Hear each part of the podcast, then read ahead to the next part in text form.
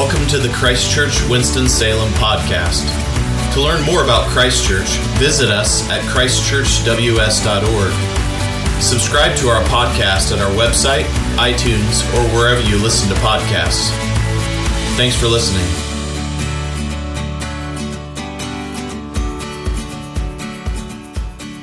Please remain standing and pray with me.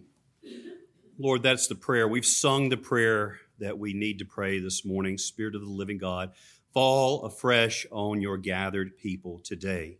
Lord, we thank you that you are the living God, that our experience of your Holy Spirit isn't based on how hard we ramp up our emotions, but on your sovereign and, uh, and perfect will for us. You desire to fill your people. It is a good gift that you want us to have. So fill us now.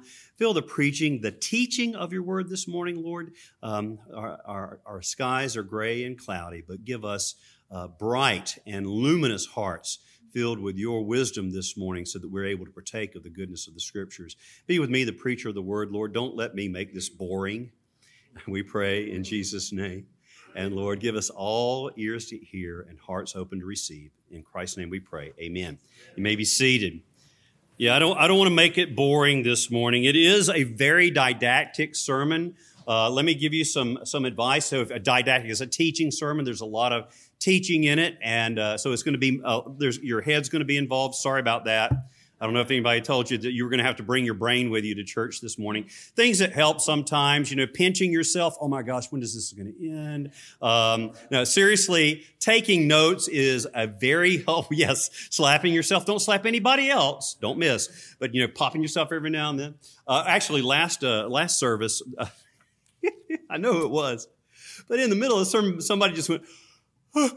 like that. I said, okay, all right, that's not an amen. I understand what you're saying, but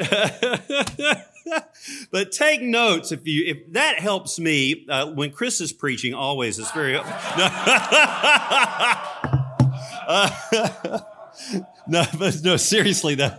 There is zing. Uh, there is. You got Matt breeding, and, and what goes around comes around, and I know that it'll come around to me too. But on the back of your song sheet, there is a column that is perfect for taking notes on it. So if you want to write some stuff down, this would be a, a good sermon to do that in. You know, uh, G.K. Chesterton uh, famously quipped, and he did that a lot. He was a famous quipper, but he famously quipped that Christianity has not been tried and found wanting. It has been found difficult and not tried. Christianity has not been tried and found wanting. It has been tra- fi- uh, found difficult and not tried. Well, I'm going to go out on a limb this morning and I am going to disagree with the perspicacious Mr. G.K. Chesterton. I don't disagree with him a lot, but I think he got that wrong because Christianity is not difficult. It's impossible. And let me repeat that. It's not hard to live the Christian life. It's impossible to live the Christian life. And, and no, now that I've said that, now that you've heard that, we're not going to go home. So, at least not until we take up an offering, and then we might think about it. No. No, it's, it's impossible to be consistent. Let me tell you how hard the Christian life is. It is impossible to be consistent in your prayer life and in your devotion to God.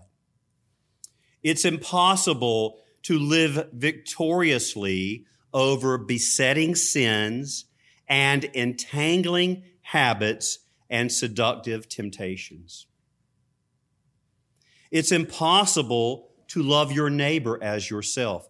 Heck, it's impossible to love your family as yourself. It's certainly impossible to forgive and love your enemies.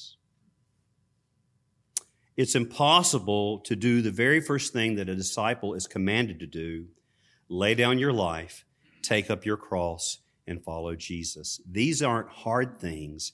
These are impossible things. And if we are left to ourselves, we have only one, if we are left to ourselves, we have only one thing to look forward to as followers of Jesus, and that is complete, abject, total failure. But today we celebrate the Feast of Pentecost, which is the feast where we celebrate that we have not been left to ourselves. We've not been left to ourselves. It is the fulfillment of what Jesus promised to his disciples. He promised them that he would ask the Father and the Father would send a helper, as we just read in John chapter 14 this morning. And the Greek word, as many of us already know, the Greek word for helper is paraclete. It can mean advocate. It can mean one who comes and stands alongside. It literally means that somebody who comes and stands right beside you. And the scripture reveals that this helper, this person that was going to come and stand alongside of and empower Jesus' followers to live the Christian life is none other than God himself, God the Holy Spirit. Not a force, not an influence. No, he is a person. He is the person of God, the Holy Spirit. Jesus says this, John chapter 14, beginning in the 16th verse. You're going to get a lot of Bible this morning. And I will ask the Father, and he will give you another helper to be with you forever, even the Spirit of truth, whom the world cannot receive because it neither sees him nor knows him. You know him for he dwells with you and will be in you. So did you hear that? The, the, God the Spirit, the helper, is not just going to dwell in the aggregate with his church. He's going to, Jesus says he will be in you. God will be in you. So, and by the way, this is one of the things that uh, when when revival would break out in the church, particularly in the English church, and particularly thinking about the 18th century as as uh, revival was breaking out under George Whitefield and John Wesley and others in the Church of England in the 18th century, one of the things that they were accused of, those people who were being uh, born again in that revival, they were called, listen, enthusiasts. Ooh you enthusiast, you. Well, what, what, what is that? What does that mean? In Theos, God in you. It's, yes, they're enthusiasts because that's what Jesus promised. In Theos, God in us, in the power of the Holy Spirit. The very God who created the cosmos is going to take up life in the believer and he will supernaturally, listen to that word. I'm not just throwing it around. I mean, supernaturally empower the believer to live the life impossible. The supernatural life is the natural life in the life of the spirit filled Christian. The supernatural is natural for the spirit filled Christian. But many of us have this blind spot in our Christian discipleship regarding the person and the work of the Holy Spirit. And so that's what I want to deal with this morning. It's a doctrinal sermon. But you know what? I don't, I don't apologize for that because fleeing from doctrine is what's gotten the church in problems it's in right now. So who is this helper that is living inside of us that Jesus has promised? In other words, what kind of, what kinds of people actually have access to supernatural living in the Spirit?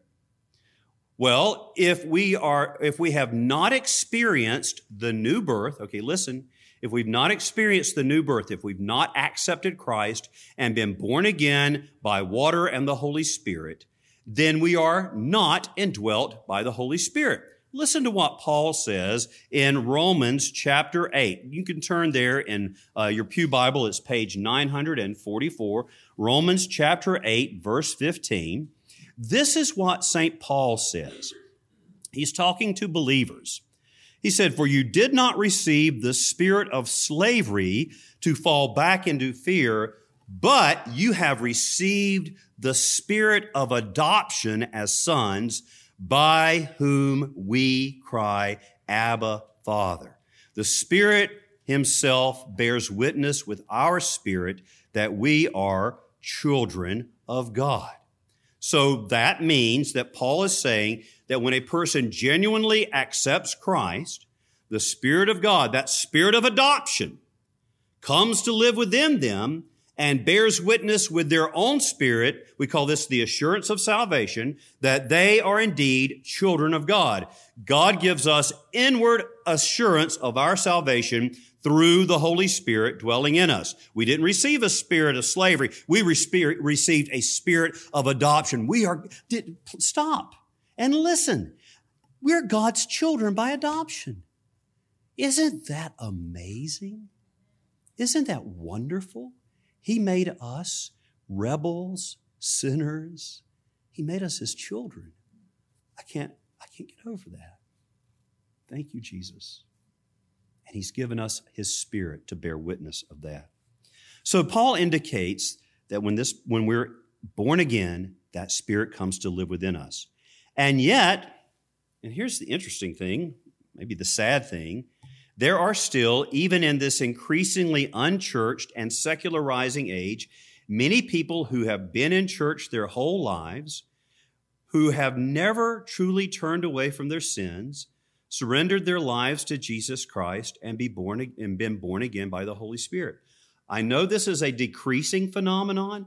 Many of those people who have never accepted Christ and never intended to and have been coming to church, I, I don't know why they did. Well, they've come to their senses and they've said, you know what?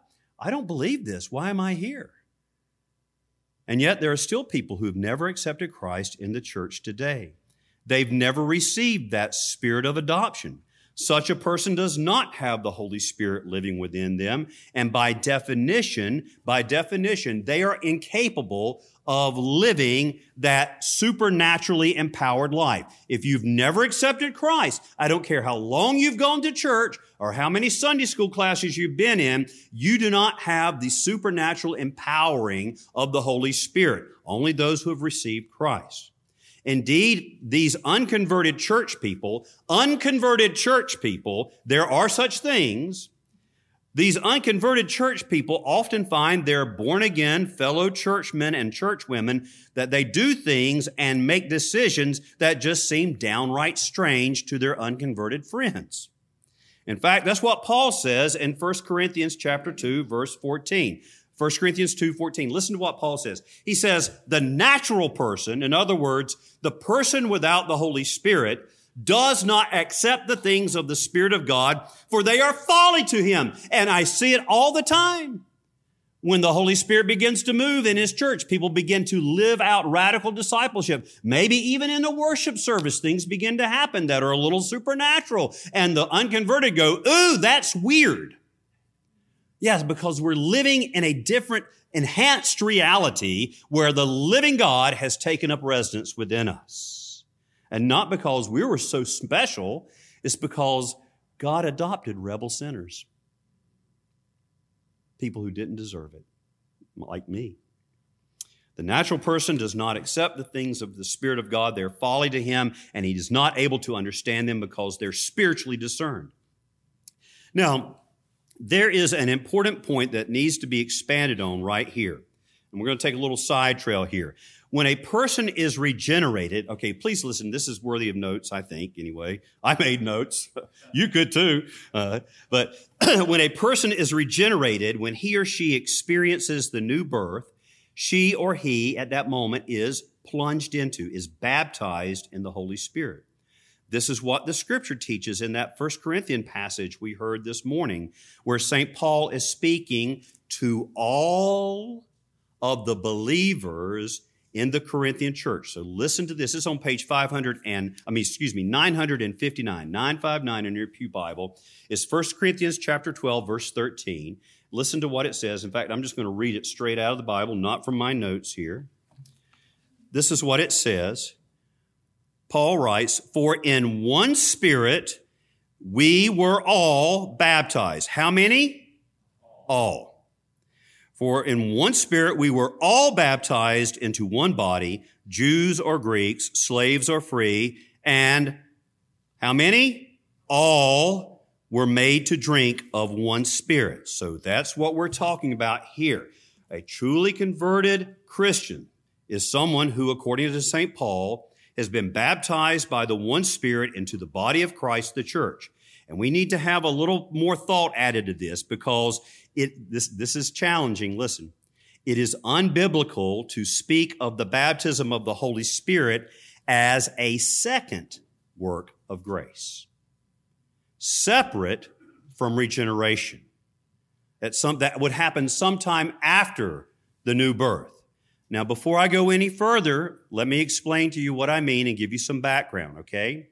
I believe it is my conviction based in scripture that the Holy Spirit still supernaturally gifts believers to, the, to do the work of what Jesus said. First of all, he said in Acts chapter 1, verse 8, he said, and you, when the Holy Spirit comes upon you, will receive power. You will receive power from on high. When the Holy Spirit, Acts chapter 1, verse 8, when the Holy Spirit comes upon you, you will receive power from on high and you will be my witnesses in Jerusalem and in Judea and Samaria and to the very ends of the earth. So the Holy Spirit, the gift of the Spirit was poured out on the church. This supernatural empowering was given for the purpose of spreading the good news to everybody in the world. That's the first thing. Jesus, why, why do I believe that? Because Jesus said that. All right. And the second reason that Paul gives us uh, is in um, 1 Corinthians chapter 14, verse 12, where Paul says this. He says that we should pray to get, receive the gifts of the Spirit for the edifying of the church, the building up of the body of Christ. So we're given the gift of the Spirit for the proclamation, for mission to go out. And by the way, if you're, if you've ever been in missions, you will see more than likely, you will see more of the naturally supernatural life. Because here's the deal. God is, and I think there's somebody in this room that told me this, and I, I won't point them out. Their, their initials are Brian Towie, um, but said, but because God is like any good general, he sends the ammunition to the front lines. He sends the ammo to the front lines. So missions is a place where we often see some of that supernatural empowering. We see it in our day-to-day lives as we offer Christ to others, but certainly in missions. So we, we are gifted for that. And then we see it in the upbuilding of the church. The gifts of the Spirit are given for that as well. So I believe that all of those spiritual gifts that are mentioned in the New Testament are continue to operate today. Why would I believe such a thing? Because there's not an expiration date. I looked and there isn't. It doesn't say gift of the Spirit, best diffused by 33 AD. It doesn't say that. Okay? So I believe. And if believing in and experiencing the Bible, and by the way, we're stuck with this book, y'all, at Christ Church. This is it. This is the foundation right here. And so if believing in and experiencing the gifts of the Spirit, the biblical gifts, which are the charismata in Greek, if that makes you a charismatic Christian, then I guess I'm a charismatic Christian with a seatbelt. Because I'm an Anglican. I believe that throughout the Christian life, as, as it says in Ephesians 5.18, it says, and do not be drunk with wine wherein is debauchery that leads to debauchery, but be filled with the Holy Spirit. That verb in the Greek, to be filled, is an indefinite verb. It means basically to be, but be filled again and again and again with the Holy Spirit. And we see that worked out in the book of Acts. The, the disciples are filled repeatedly by the Holy Spirit over and over and over again. And I'm so glad it's not just a one-time thing. That that Holy Spirit can refresh us over, He can refresh us over and over again. We'll talk more about that later. But it has been my observation that some Christians who have been dramatically filled with the Holy Spirit following their conversion have consequently begun and have consequently begun to experience a, dr- a, dramatic new powerful Christian living and the gifts of the Spirit have misidentified and mischaracterized that infilling as being baptized in the Holy Spirit. It's really a, an error of nomenclature, an error of vocabulary. But folks, I want us to keep, I want to keep linked to the Bible, okay? I can't, I'm just, uh, I don't apologize for it. But I'm just becoming a plain old Bible Christian more and more and more the older I get. I'm, I'm just, I'm, my mind is too small to contain anything much more than that. I am homo, homo unius libri. I'm a man of one book. I'm a man of one book. So, yes, some people have been dramatically filled and empowered by the Spirit in a way that before that moment they had never experienced. But we have to keep the language of the Bible as it is used in the Bible. And this, so that that's, that's not the baptism of the Spirit, that's an infilling. The baptism of the Holy Spirit in the Bible is synonymous in every one of these seven places in the New Testament where the phrase baptized with the Holy Spirit or baptized in the Holy Spirit is used. There's seven places where that's mentioned. Every one of those is synonymous with the born again experience, the new birth experience. Michael Green, who is, was a great Anglican churchman and scholar, a minister of the Church of England. He just, he just passed away this past February. He passed away this year.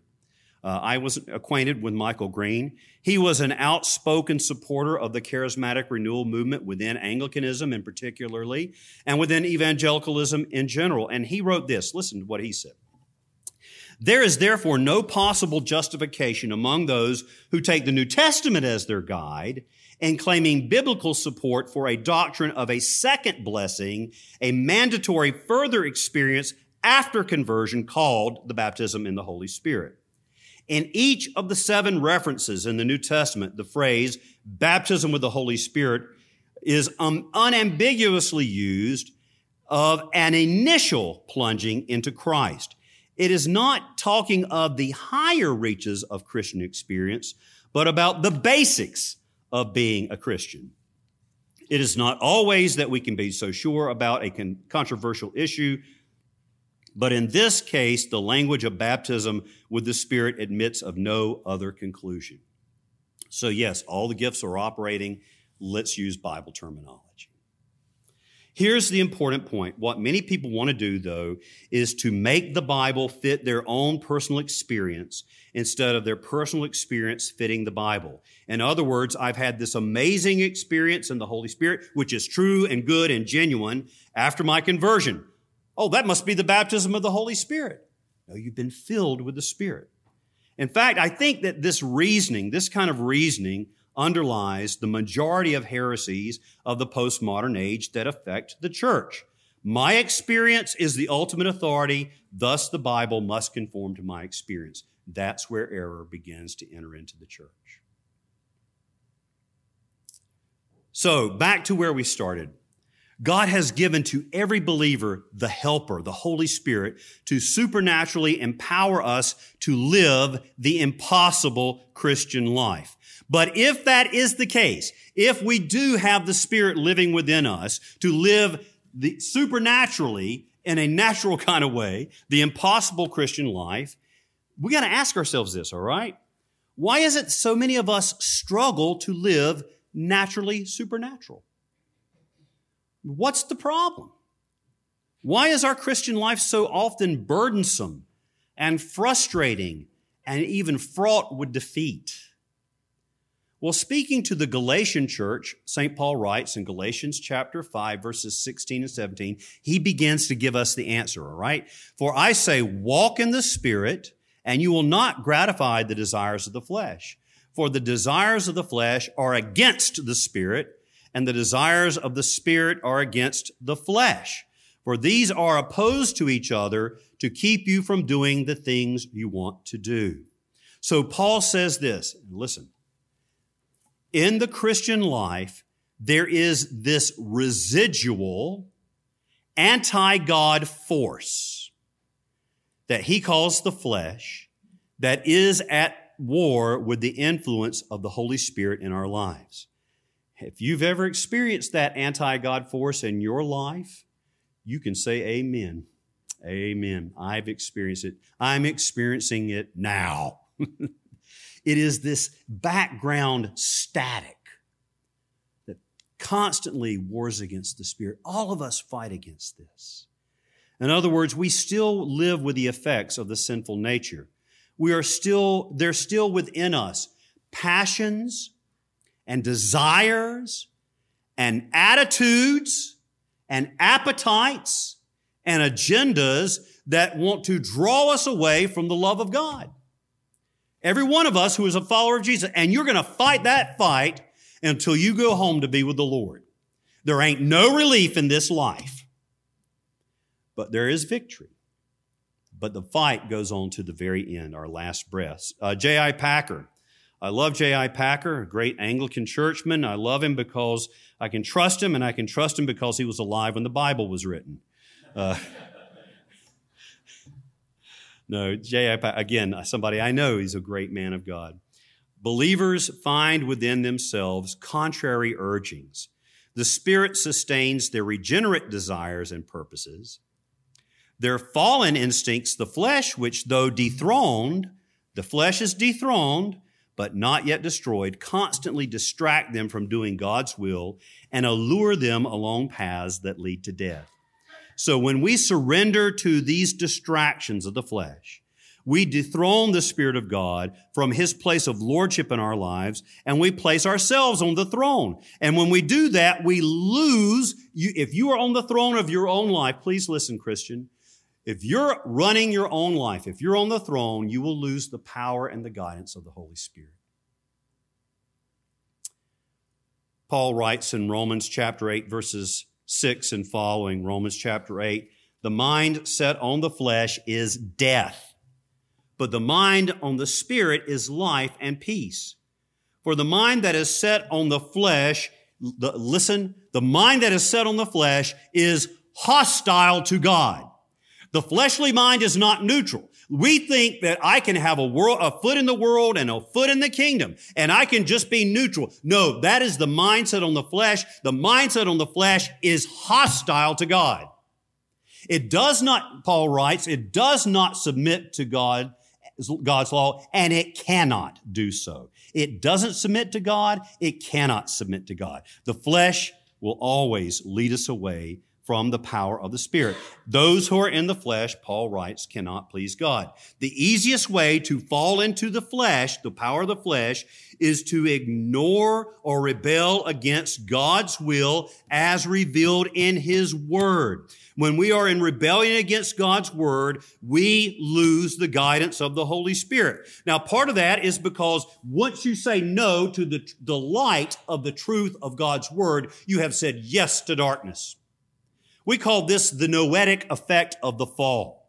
In other words, there is within you and me this, this uh, part of us called the nous, N-O-U-S. It is that part of me that has the ability to apprehend the things of God, the truth about God. And God activates that and enlivens that in the new birth. But when we turn away from the truth of God's word, we are being darkened in our understanding.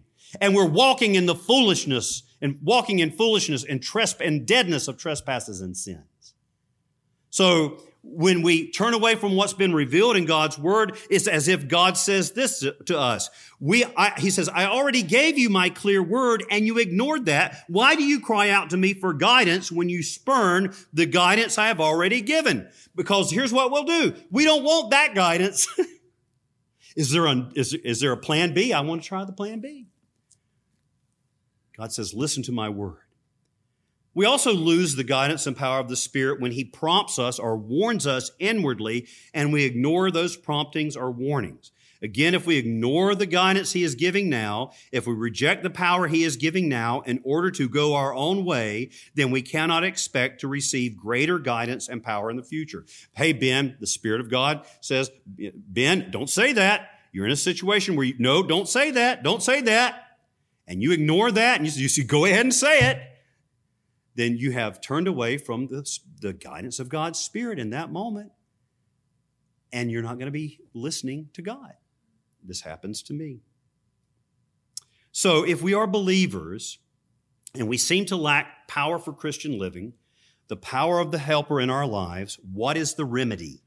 We need to constantly be filled with the Spirit. This is the, we're going to wrap this up. In fact, uh, Um, we're commanded, like I said, Ephesians 5.18, be filled with the Spirit. We're commanded to be filled over and over again because as uh, St. Charles said this morning in prayer time, he said we have to be filled because we leak. All right, all right. So, so what is required to be filled by the Spirit? Here's, you, this is worth writing down, okay? As we, we bring this to a point of application. If you want to have power to live the supernaturally natural life. You to be empowered by God's Spirit. The first thing is that is required is desire. We need to desire this. And folks, I got to tell you, I think there is an epidemic of apathy in the church. I don't think we really want this. I think the reason we don't have it is we don't want it. I, I see it in my own life. You know, Jesus said, talked about the parable of the sower. You know, the seed that fell into the thorny ground was like, it's those, it's the word of God that falls into the ground and then the cares and the riches uh, and the deceitful pleasures of this life grow up and choke the word. and it doesn't bear any fruit.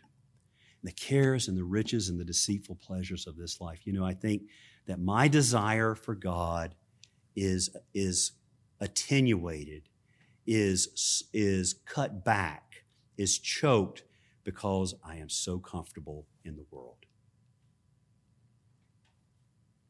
May God, in His mercy, gently change that.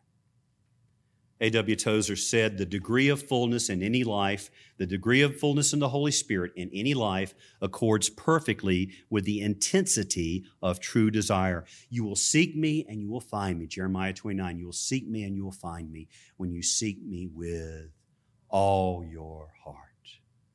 We have just as much, he writes, this is Tozer, we have just as much of God as we actually want. The second thing we have to do in order to be filled with the Spirit is surrender to the Spirit.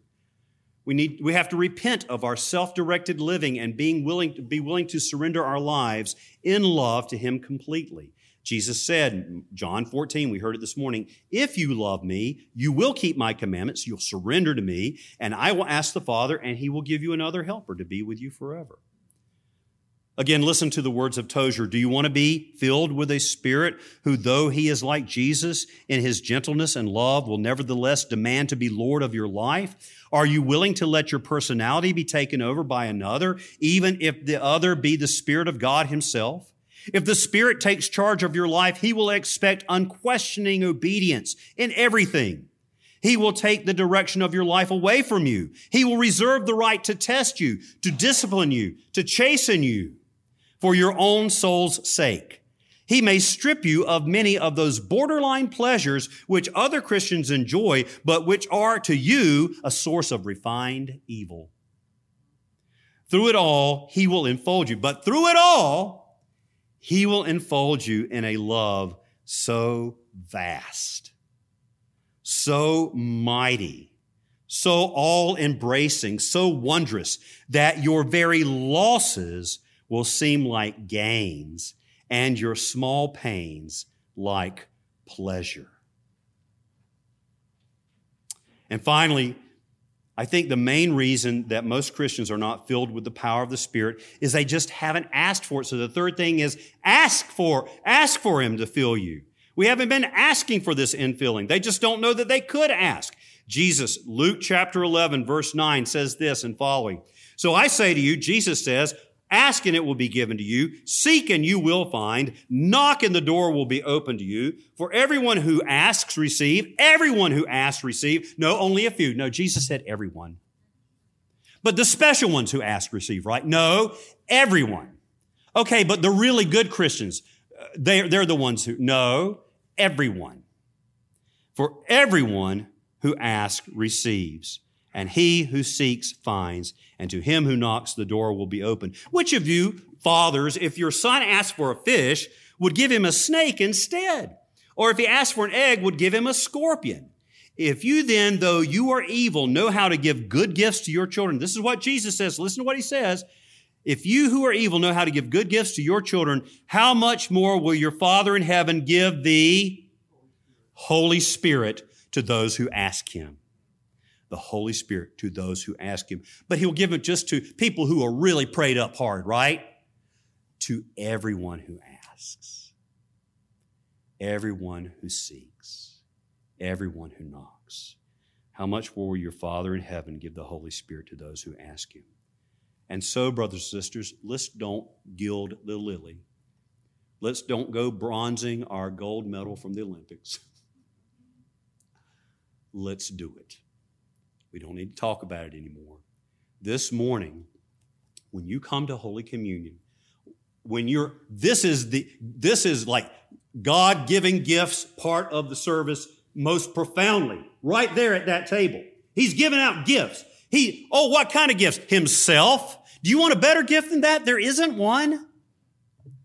If he is giving himself away, can I have your spirit too, Jesus? A full infilling of your spirit today in this place? Yes, I know it's an Anglican church, but it could happen here too.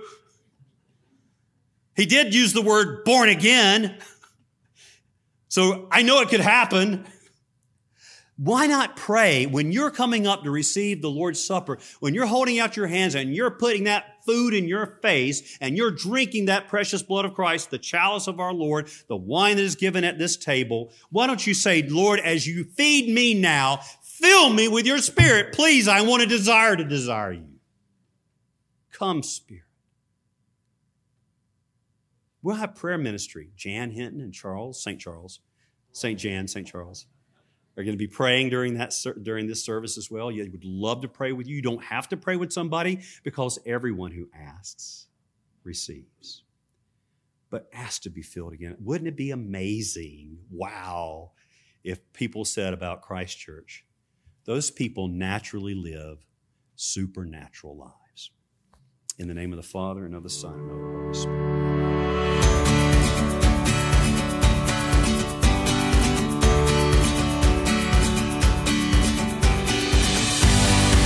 Thanks for listening. To learn more about Christchurch, visit us at christchurchws.org. Subscribe to our podcast at our website, iTunes, or wherever you listen to podcasts.